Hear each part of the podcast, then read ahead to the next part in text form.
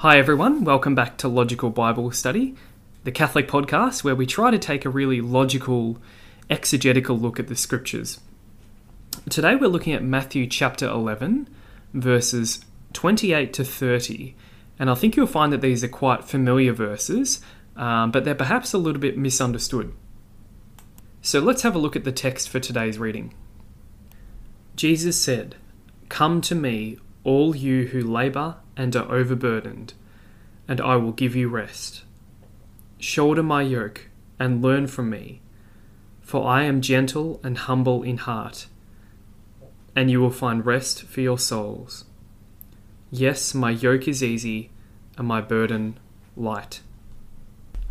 Now, just prior to this, Jesus has been praying a private prayer to the Father. So it's that prayer about I thank you, Father, that you have hidden these things from the wise and the learned, etc. So he's just been praying directly to the Father, and now he transitions into speaking to the crowds. And it might be on the same occasion, or it might be on a different occasion, but Matthew might have put these two things together because they have an overall similar theme.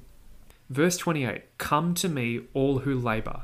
Notice that all, it's an invitation to everyone. Who labour and are overburdened what does it mean to be overburdened? Well, in context, it seems to refer to those who have worked spiritually to find God but have not been able to.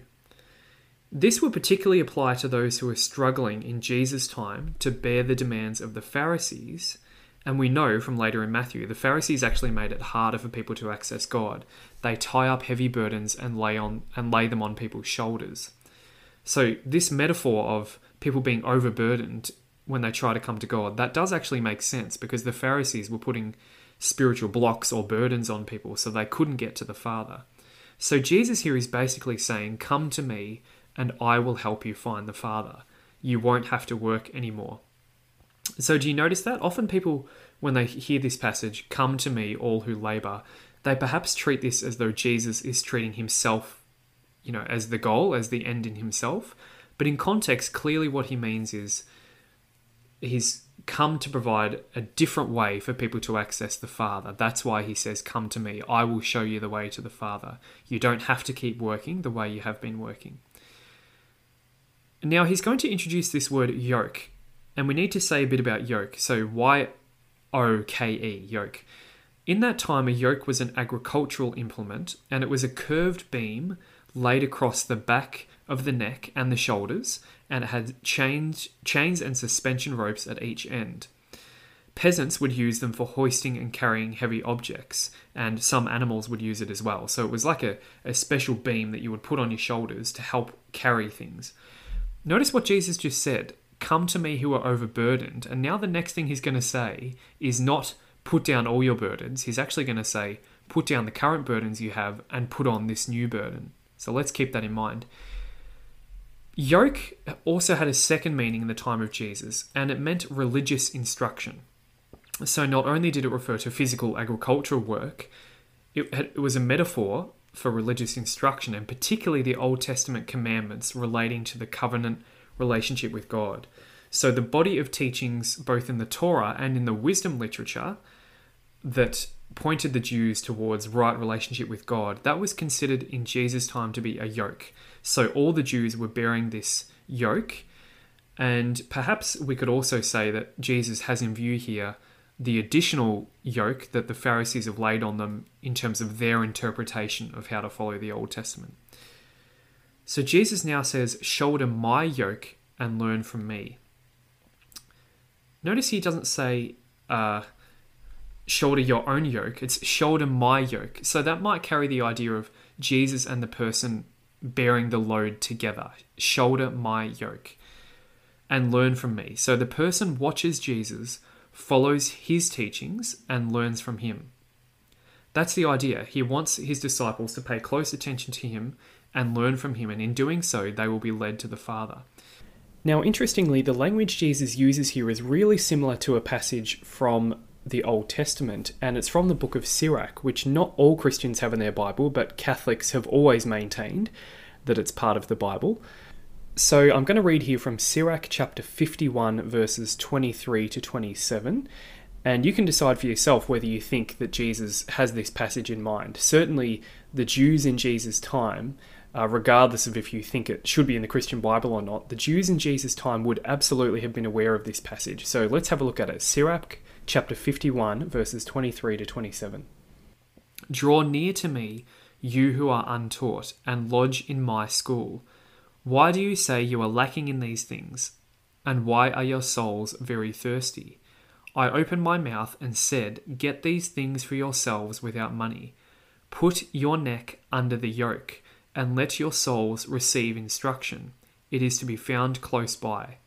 See with your eyes that I have laboured little and found for myself much rest.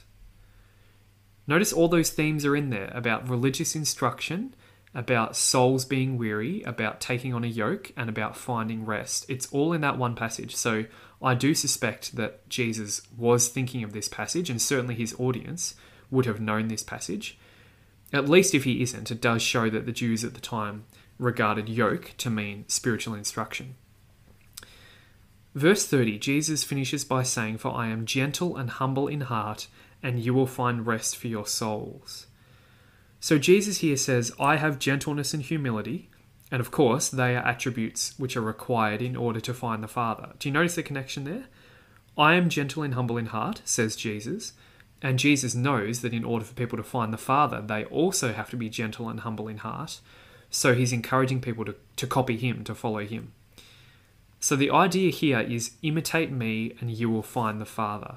It's not this idea of come to me and you'll never have to work again and give me all your burdens and all will be okay. I mean, perhaps that's a, there on the spiritual sense, but on the literal sense, he's saying, take up my burden, imitate me, and in doing so, you will find the Father. He says, you'll find rest for your souls. So, this is a spiritual rest the kind of peace that we can say quiets the mind and surpasses human understanding. It encompasses this Jewish idea of shalom. Now, of course, as Christians, Jesus is not teaching they'll never experience frustration or trials, but he is saying that the burdens will become lighter and more bearable, bearable with Jesus' help. In fact, the mention of rest here possibly sets up the next part of Matthew at the start of chapter 12, where Jesus is challenged on his understanding of the Sabbath rest. So maybe Matthew is deliberately setting that up. And then he finishes by summarizing his yoke. He says, My yoke is easy and my burden is light. Notice he doesn't say my burden doesn't exist. He says, My burden is light. So Jesus says his burden or his teaching won't be effortless, but it will be much easier in a sense than the other options they have tried. In particular, what Jesus is saying is that this path will be easier to get to God than the Pharisees' instruction that they were used to. That's what Jesus is saying about his yoke. This path will lead you to the Father, and Jesus will help you do it. If we also take yoke here to mean Torah, some have said that Jesus here is implying that he's setting up a new Torah law, as in my messianic Torah law, my messianic teaching, is a much easier burden to bear than the Torah. So it depends on how specifically Jesus is using that term yoke. But I think uh, this is one of these examples where it's actually really good to dig into the way words were used at that time because we learn a lot about the imagery Jesus is trying to use here. He wants people to shoulder his teaching, to shoulder his yoke, in order that they might have a clearer path to the Father. So let's now turn to the Catechism to see what it has to say about these verses. So, firstly, in paragraph 459, we have this brief reference to why did the Word become flesh? And here's one of the reasons, according to the Catholic Church. The Word became flesh to be our model of holiness. Take my yoke upon you and learn from me. I am the way, the truth, and the life. No one comes to the Father but by me. And then the paragraph goes on from there to describe more reasons, but the one reason it mentions here, why did God take on human form, and this is important, is so that he could be our model for holiness. God himself has become our model for holiness. And we should always remember that as Catholics. That's the basic, or one of the basic meanings of this text we have today. Jesus wants us to copy him. Paragraph 1658, this is about domestic churches, so in other words, families of Christians. The doors of homes the domestic churches and of the great family which is the church must be open to all of them. No one is without a family in this world. The church is a home and family for everyone, especially those who labour and are heavy laden.